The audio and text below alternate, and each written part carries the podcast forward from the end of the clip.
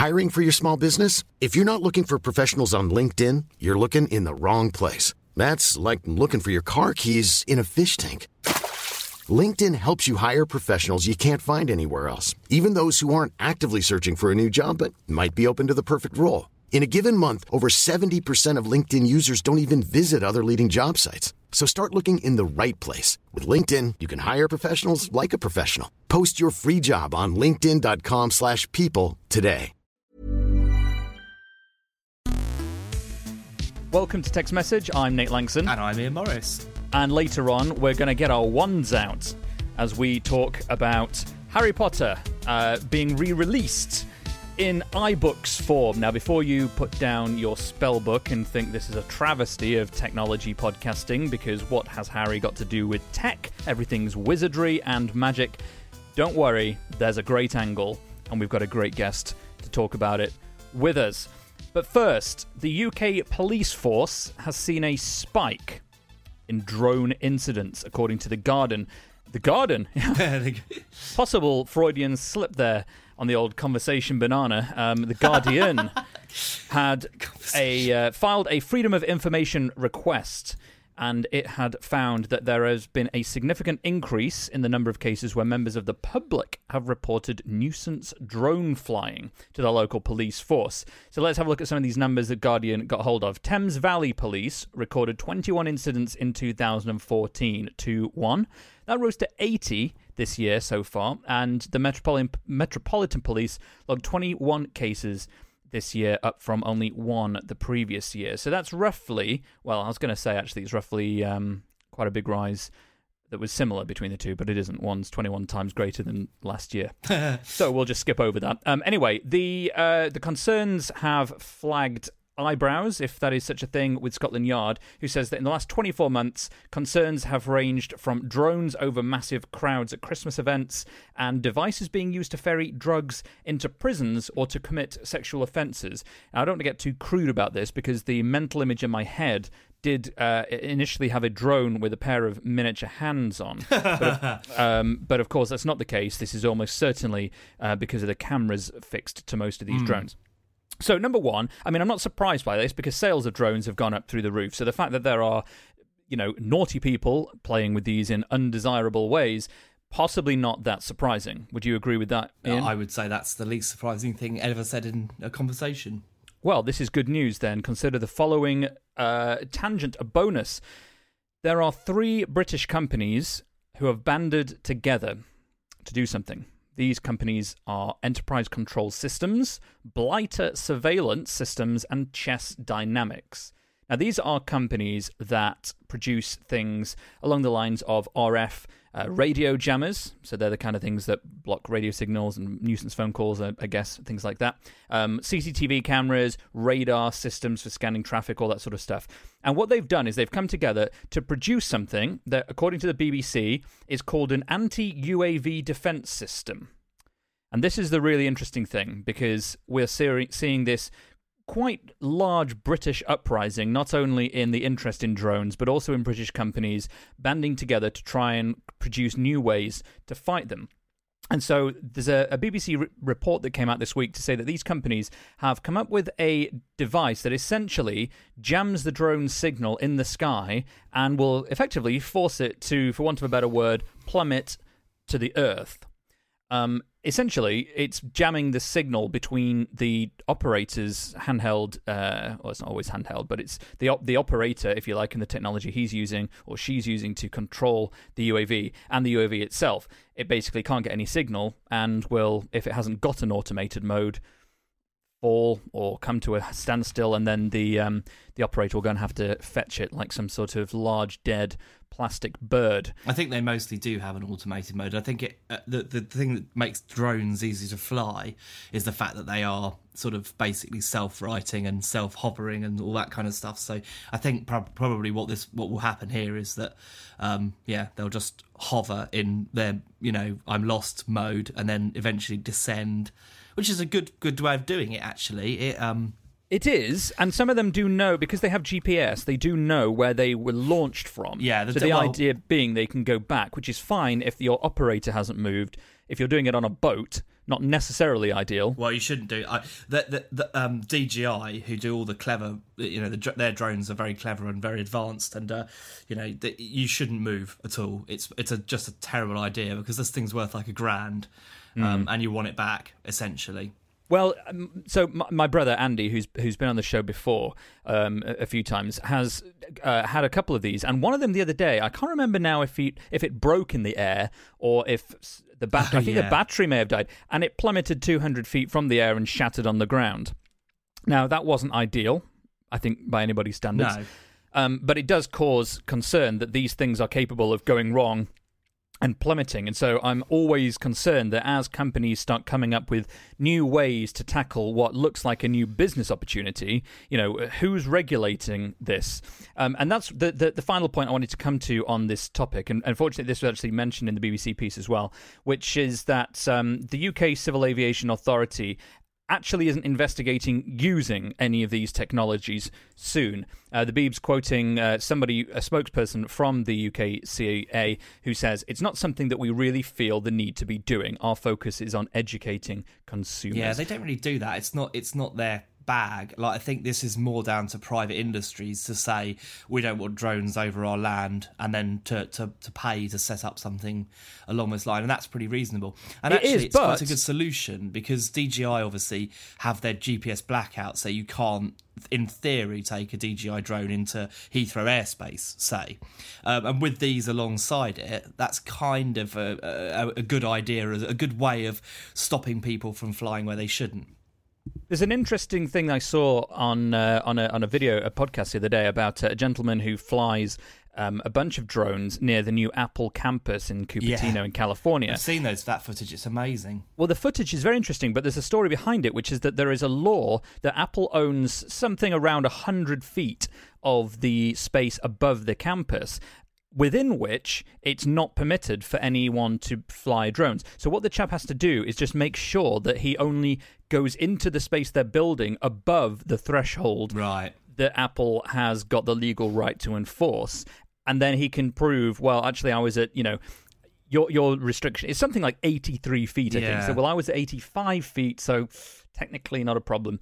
Um, but it's just it's just another interesting thing. I mean, as a side note, the U.S. Um, Federal Aviation Authority, I, I did see a note saying that they are signing agreements to test technology that detects drones and um, and then reports where the drone is. Whereas here, it seems that the our aviation uh, regulator is focusing more on just trying to get people to understand the dangers and the, the safeguards that, that are in place to um, to allow for drone flight to be possible. I mean, the last time we took one out um, recently in West London, I just called the police first. Oh right, okay, good I, idea. I, we, we, were in uh, we were in a park, and I just called no, not nine nine nine, just obviously. the local local force, and just said we've got a drone. We're in this particular part of Ealing. A, is that all right? And B, just wanted to let you know. And they said it's fine. Just don't fly near windows, and mm. if hmm. it's got a camera, don't fly it um, in front of people or children. I thought, well, that's a perfectly re- a perfectly reasonable explanation and perfectly reasonable. And and then they knew if anybody called, they said, "Don't worry, is it on the common? Yes, that's fine. It's just someone who's um, testing a uh, a camera or it's, what It's interesting. You. I mean, it, part of me understands the need to be careful about such things, but at the same time, I don't want to just stop drones from flying. I, I don't think that's that feels like a really restrictive thing that shouldn't happen. But I but I do take the point that there is a danger particularly batteries running out and things like that. Um, so, so it's a really difficult one. This I've spent a lot of time thinking about it because I've got a drone that I uh, that actually doesn't work at the moment, but I would like to get it fixed. And I think I do think oh, it's becoming more and more difficult to fly it. But whenever whenever I've had a drone out, people have been far more interested in it than they have annoyed by its presence. You know, they they they find them fascinating. Intrigue and annoyance are one side of the fence, mm. but the one that I really fear is uh, paranoia because the last thing I want is somebody coming out with a shotgun and thinking I'm a terrorist. Well, because that's one of the complaints that, that does happen. That in fact there was someone who reported a crime because a, a man saw a drone near his garden and shot it yeah. with his rifle. Well, that's an interesting story that one because um, it um the guy has but the, the guy who was flying the drone says he has data that says it was high enough for it not to matter.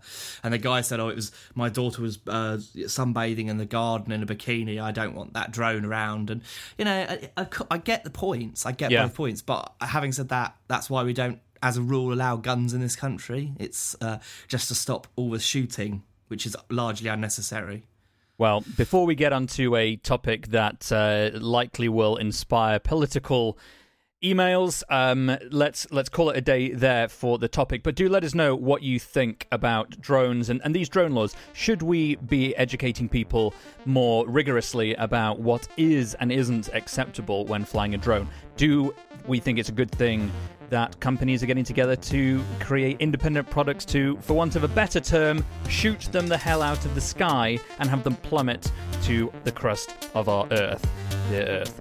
Uh, let us know your opinion. Podcast at natelangson.com.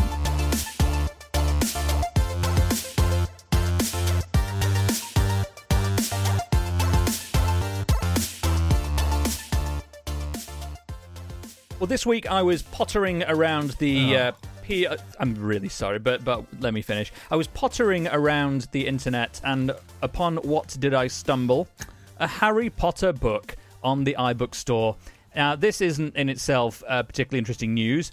Old book comes to new store, but the truth, and in fact, the intriguing part of this story is that these are new interactive editions created um, in tandem, you know, in partnership, if you like, with J.K. Rowling and Apple. Now, I thought this was an interesting story because uh, the Harry Potter books, apart from in their audiobook forms, have not been available on Apple's platforms. They have been only available through J.K. Rowling's Pottermore store. But these are interactive editions. They have new illustrations. They've got author notes, all sorts of things. The whole series have been made available. And it just got me thinking there's a generation of children now who were not old enough to read, or perhaps not even born when the Harry Potter books were at the, the, the peak of their popularity uh, or before the, the films came out.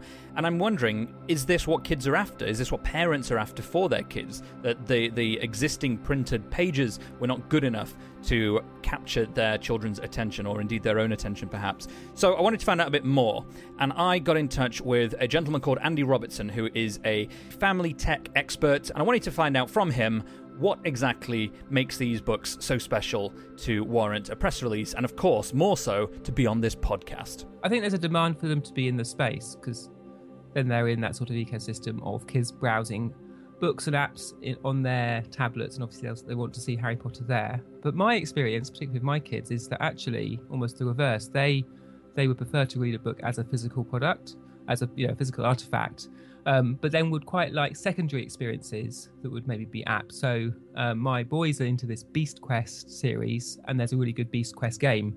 Um, and I was asking them over tea actually around you know what what they think of this, and all of them said actually I would prefer a, a physical book, even if it had clever, pretty pictures that did stuff. Interesting. I found that quite surprising, actually, being surrounded by tech. I don't think I was expecting to hear they were more inclined to opt for something more traditional. Yeah, I think it's perhaps because they do use the tablets a lot, and we we we kind of try to put limits on that. So there's the idea of maybe limited screen time. So they sort of think, well, if I'm going to use my screen time for something, I'll use it to play a game or to do an interactive experience, and then I'll use my non-screen time to do something like read a book. And they sort of seem to segment it like that. So I think because because they do so much on their tablets, to have something different, um, they quite enjoy. And we still do sort of bedtime stories, even though some of them are a little bit old for it. They still quite like it. Um, and again, they want a physical book that they can peer over and see see the pictures. Just for context, Andy, how old are your kids at the moment? I keep changing ages, but I try and get it right. Um, seven, nine, and eleven. Okay, let's say you hadn't asked them for their opinion first, and maybe they were a bit younger. Yeah. Would you be inclined to go straight for the printed books, or would you go for a digital version like this as their first experience of something like Harry Potter? I think it is quite nice as an introduction, but I think that's what it is. It's an introduction to a series of books rather than an introduction to then reading it on on a tablet. I think they probably are. It maybe depends what sort of family you are. Um, I mean, I could.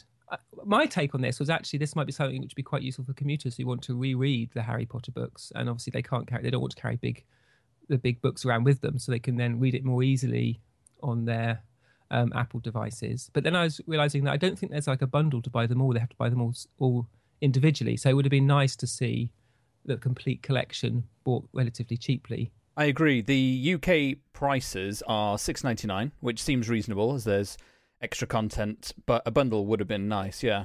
The other side, I suppose, is that there there have been audiobook versions of these stories on iTunes for years. So I was a bit disappointed these weren't included in some way, maybe like a, a read along. Yeah, I like the read along idea, particularly if you've got a, a, child who's learning to read. If they can listen to someone reading something and and follow along in the book at the same time, there's obviously then they start to make the connection between the words. I also a little while ago there was a there was this um, trend for the PlayStation called Wonderbook, which was an interactive storybook, and the headline product really that was I, the idea that was going to spark I didn't never quite caught, caught light I don't think was um, some J.K. Rowling content around the Harry Potter theme, and it, that this was truly interactive though. So you put the book in front of the PlayStation. Yeah, it was called the Book of Spells, I think. That's right. Yes, and then there was a Book of Potions as well. So it, they sort of did two iterations in two years, and they were really good actually they were you know quite unusual experiences. I think potentially they, they struggled to find a market because people didn't quite realize what they did. But that is that sort of thing my kids are much more excited about, which takes them to it was proper augmented reality and it, it was that real content, but also the interactions that they were using with their the move controller to actually use the wand in the space and I've not seen you know how interactive these um, iBooks versions are, but I'd imagine it's more just like pictures on a page moving rather than something as fully featured as Wonderbook. And I think to catch kids' attention these days, you do you need to do something quite special. So it's obviously something new and different, rather than just saying, "Hey, you can read your book, but now it's on a tablet." There are a lot of interactive elements to these re-release books, and there are plenty of books going on sale digitally for the first time that have visually enhanced features in some form, particularly in kids' books, I think. And it makes me wonder whether savvy future authors should be thinking about interactive components to their stories as they're writing them, in the same way we did at Wired when writing content for a magazine that would be printed as well as presented digitally every month as tablet editions. I think, I mean, really, I, it's, so I see a similar thing happening in the opposite direction with video games, and I think it's potentially a mistake to try and sort of cross pollinate media too much. I think books are brilliant at being books, and you start to try and make them be something else, and they can lose their sort of bookishness. It's a similar sort of thing, to, I think, when a video game starts making itself like a movie. You know, video games are great because they're video games and interactive. And I think for, so. For me, books, you know, are great because they're this very sort of traditional thing, and you know what you know what it is. And I I like interactivity, but I don't want it in my books. That makes sense. I suppose it's becoming about choice, which is always exciting. Sometimes I just want a story, and sometimes I want to have a hand in unfolding that story. But if I'm feeling too lazy to play a video game, then I'll watch a movie and have a story played out for me hands free, if you like. Yeah, and there's this sort of whole trend of watching games on YouTube, which takes that to sort of the next step where you get you literally get someone else to play the game. Andy Robertson, thanks for joining today. It's been it's been really interesting to get your input as a parent and a tech commentator combined. Um, tell people about your programs and videos on YouTube. Yeah, so we look at games and technology for families, and it's it's kind of a low excitement look um, compared to lots of other YouTube channels. I think which are trying to be sort of kids entertainment, we try and be slightly more considered and offer something which entertains kids, but also offers some useful information for parents as well. And you can find us at um, it's youtube.com forward slash family gamer TV. Time for a bit of feedback. We've got a couple. We're going to start with one before we get into our next story. This comes from Rob. And Rob says, in reference to your rant about Virgin and upload speeds, it's not just podcasters and media folk who need broadband upload speeds. Like many others, I work from home. Now, this was uh, going back to last week's podcast, I think, Ian, or possibly the week mm, before, yeah. where we talked about Virgin upping everybody's speed to 200 meg uh, down if you're on their top end fiber optic package, but not increasing the upload speed at all uh, which lags behind quite considerably. So he says, uh, Rob continues, bit of context I'm an IT consultant working for a large technology company, and when I'm not out with customers, I work from a home office. Uh, Rob says, I need to be able to send emails with attachments, do voice calls using Skype, however. However, I can't expense, expense this as a work item. According to HMRC, if I didn't have internet connection before I started the job and my job mandated I needed one, then I can claim that as a business expense. However, if I already had an internet connection, then I'm not allowed to claim that as an expense. And as much as I'd like to have business grade broadband into my house, my employer isn't going to fund that, and my wife isn't going to be best pleased with additional holes being drilled through the walls. So I've got to use the personal broadband connection. Just thought that was a bit of a spin on your guys' argument around upload speeds becoming more important in the way we do things. 100% agree with the comment about Apple Photos uploading 4K videos, and Google's Photos app is similar in process. Um, and he says the new Google Nexus 6P does 4K video as well. He enjoys the podcast. Thanks, Rob, very much. Yeah, so it's interesting. Basically, he's in a slight uh, difficult situation where it's not just as simple as him getting broadband drilled into his house because um, the the tax office wouldn't cover that as a business expense for his home office, and his wife doesn't want drills coming through the building. Which fair point. But even if um, he was alone and working in his underwear eating cheese crisps, which I have done on more than one occasion when working from home, um, it wouldn't matter as far as tax was concerned. He'd still have to use his existing internet connection.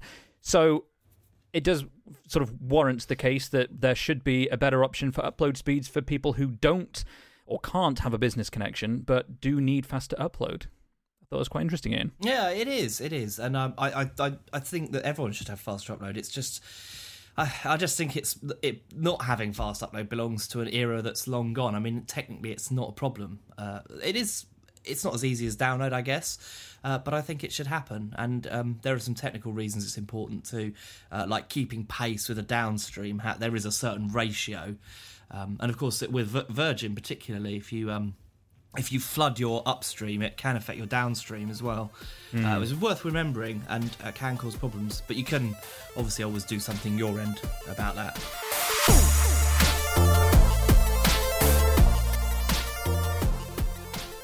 One more news story wanted to get to, which is something that Ian and I are both quite passionate about. Not passionate like Emmanuelle, 1970s film I was terrified to find out that my mother went to see with a boyfriend once when she was a lot younger. Not the conversation you want with your mother when you're 18 years old and she discovers you've got a copy on DVD in your bedroom. Don't actually know why I'm saying any of this on the podcast, actually. This isn't in our lineup, it's completely irrelevant. Let's see if it makes the final cut, shall we?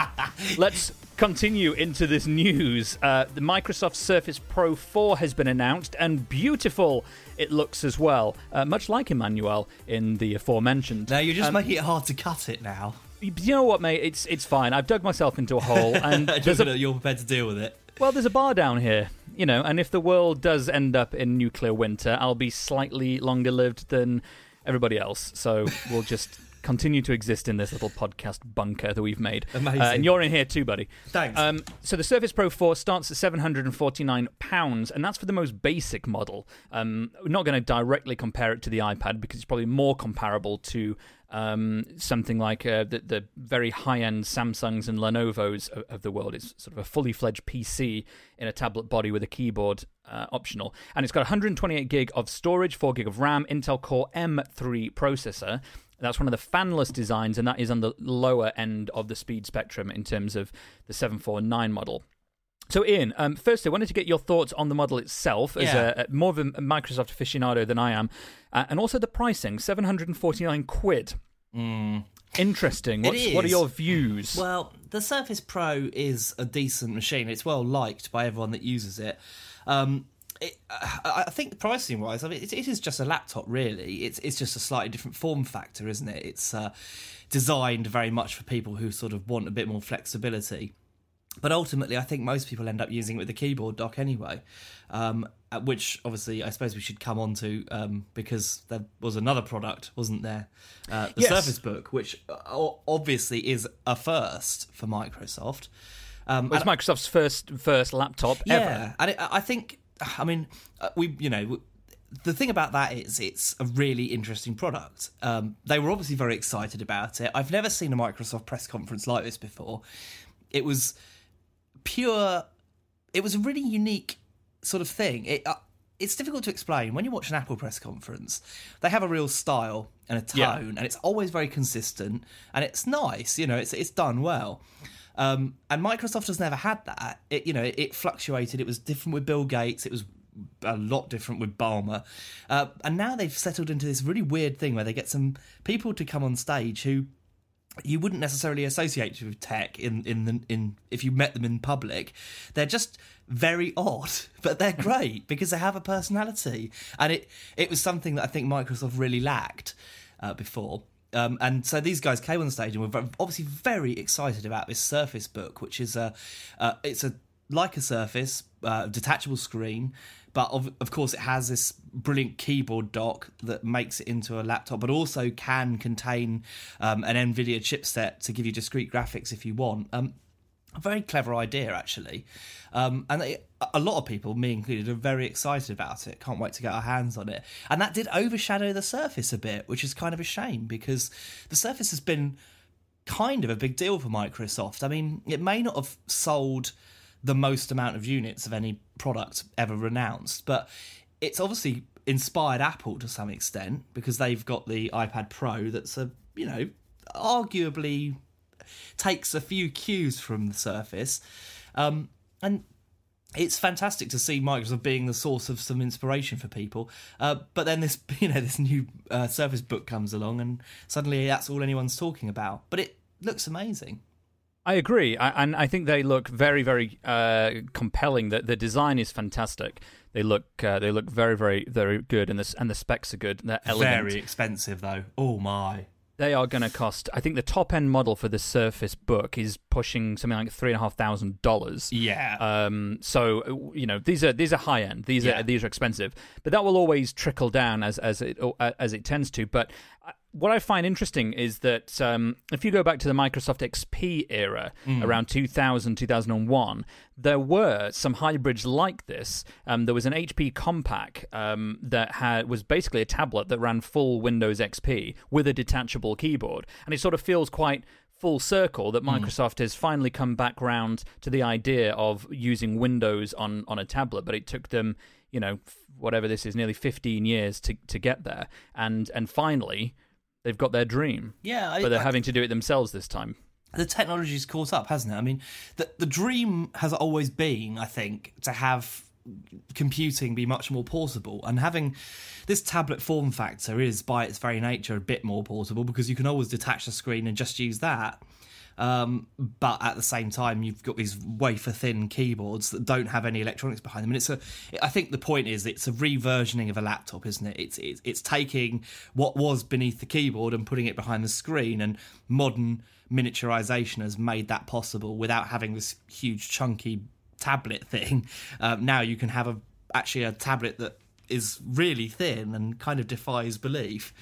Um, and then you know you either have a dumb keyboard or you have what Microsoft's done where you put a little bit of extra into the keyboard that, that makes it even better value kind of thing.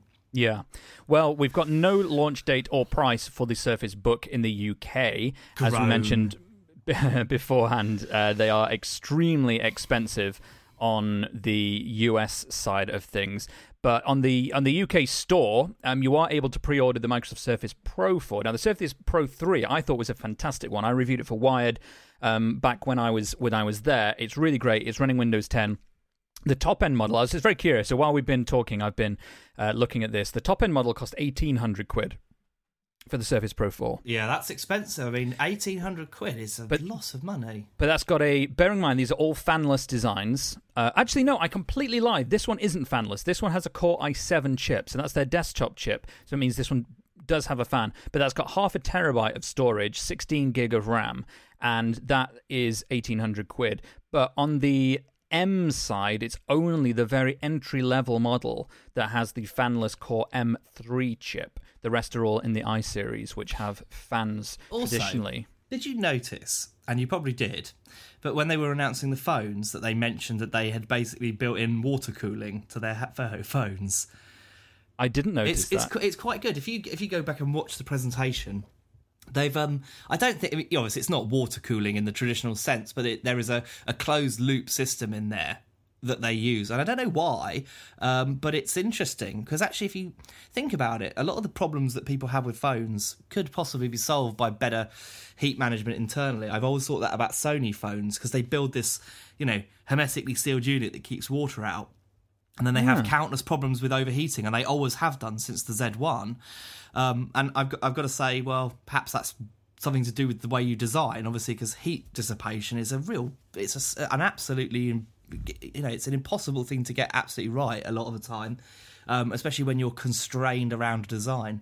Uh, Yeah, well- so I don't know. Maybe there's a future in water cooling handheld devices to some degree. Maybe. I mean, I've the the iPad is uh, obviously has no fan. I don't find that has a problem with heat. No, the the it's new a bit, the they're bigger uh, though, aren't they? The iPads, and uh, uh, you know, same with all tablets. Really, the size really helps when you're packing a lot in on a an, on a phone. You know, putting it behind a battery which naturally gets hot when it, it discharges, and you know, having these processors running at gigahertz. So, you know, it's it's not unsurprising that things get hot, is it? No, true. Well, we're going to have to watch this closely. Obviously, this is coming out in November, uh, which is around the time you'll start finding the iPad Pro in stores. Also, a 12 inch fanless tablet with a smart stylus and a high res screen and all the uh, all the rest, which we're going to be coming to in a review in a couple of weeks. So don't miss that. But uh, going head to head on the big tablets uh, ahead of Christmas, very exciting. Let us know what you're you're thinking about these new tablets. Podcast at natelanxon.com. Well, we've just got one quick email to round off the end of the day. A little bit of a different bit of feedback that came in here from Ryan, who discovered us via Jonathan Strickland's TechStuff podcast, which is fantastic. So, hello, Ryan. Now, Ryan says, I'm 16 and wondered what careers I should look into. I love to write and I love tech, so when I found out that you guys review new technology, then write about it, I thought it was something of a dream job. Correct me if I'm wrong, but I think that's what you. Anyway, I would love to know more about this field and what is required to enter it. Actually, any details or info you can give would be appreciated.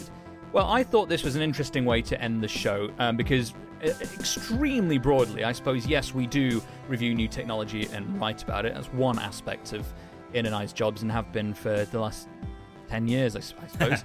um, but um, we kind of got into it through similar ways. We're just very into it and wrote a lot about it and then got hired to do it at a time that people were hiring people to write about it online. Yeah, I mean, people actually jobs haven't been too bad recently. That I've seen quite a lot of stuff. Um, you just have to be prepared to come in and work for very little money. I think is the key, Yes. which is depressing, um, and something I'm always going to fight against because people should be paid properly. But Yes. I guess if you're if you're 20, I mean, obviously he's not. He's 16, but if you know if you've finished college or whatever, 21, um, then you kind of you are prepared to work for a little bit less, aren't you? And uh, if that gets you a break, but you know, you did you did it the right way, Nate. You just uh, settled down and set up a blog, didn't you? Yes. Well, I, I taught myself to code and then bunked off school largely to teach myself the other bits that I needed. And then, Don't do uh, that, kids. Don't do that. But I think three three interesting tips. If you are in the in the case of Ryan, who is 16, loves technology and is curious about writing about it, um, number one uh, that will be your advantage: start now. No, no time like the present to write and to observe what makes other people's writing good. a lot of the skill that we gained was um, thanks to people like Nick at CNET, you know, um, who was our sub. It, it, getting shouted at on a daily basis is uh, Yeah. is is is, good, is a good way of learning. It's difficult because obviously you have to get started somewhere, but uh, working for free is just that's people taking advantage of you, and you have a talent and a skill. Um, you know, obviously you have to hone it a bit first, but there will always be people who'll be prepared to read your stuff. It doesn't have to necessarily be you know tech experts. Um, you know, find some if you're if you're at school or college, you know, just go and find a you know an English teacher, and they will happily help. I'm sure they'll be probably be blown away by the very idea that someone is voluntarily doing something outside the curriculum. The other thing, the the final point I was going to make is that the the wording that you used in your email, Ryan, said that um, you thought that writing is something of a dream job.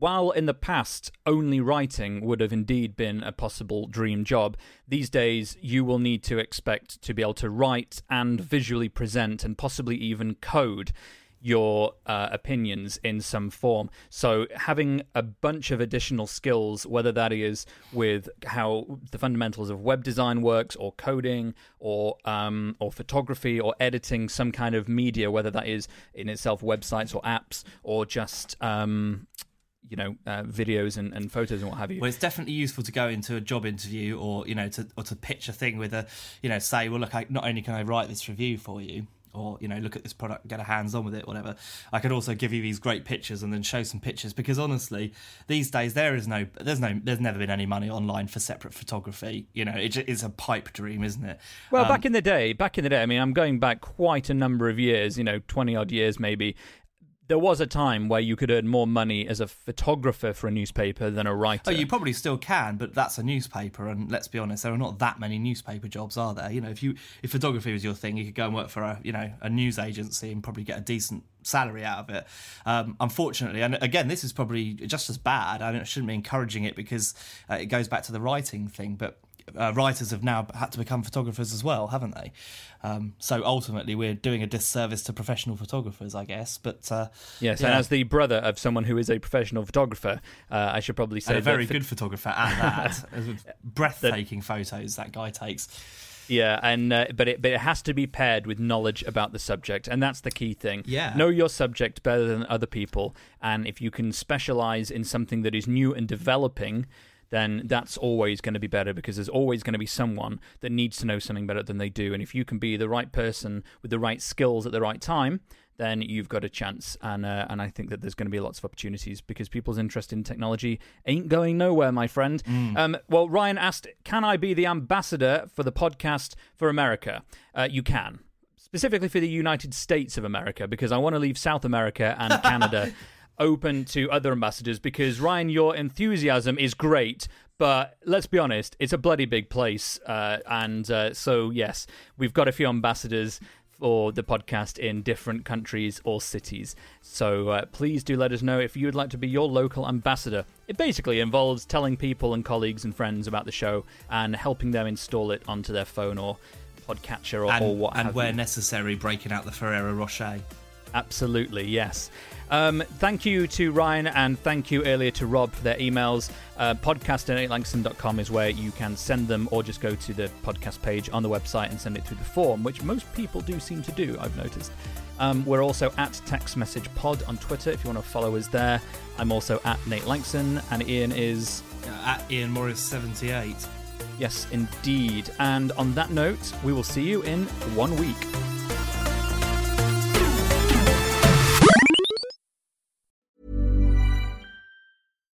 When we're on a budget, we still deserve nice things. Quince is a place to scoop up stunning high end goods for 50 to 80% less than similar brands. They have buttery soft cashmere sweaters starting at $50, luxurious Italian leather bags, and so much more. Plus, Quince only works with factories that use safe, ethical, and responsible manufacturing. Get the high-end goods you'll love without the high price tag with Quince. Go to quince.com/style for free shipping and 365-day returns.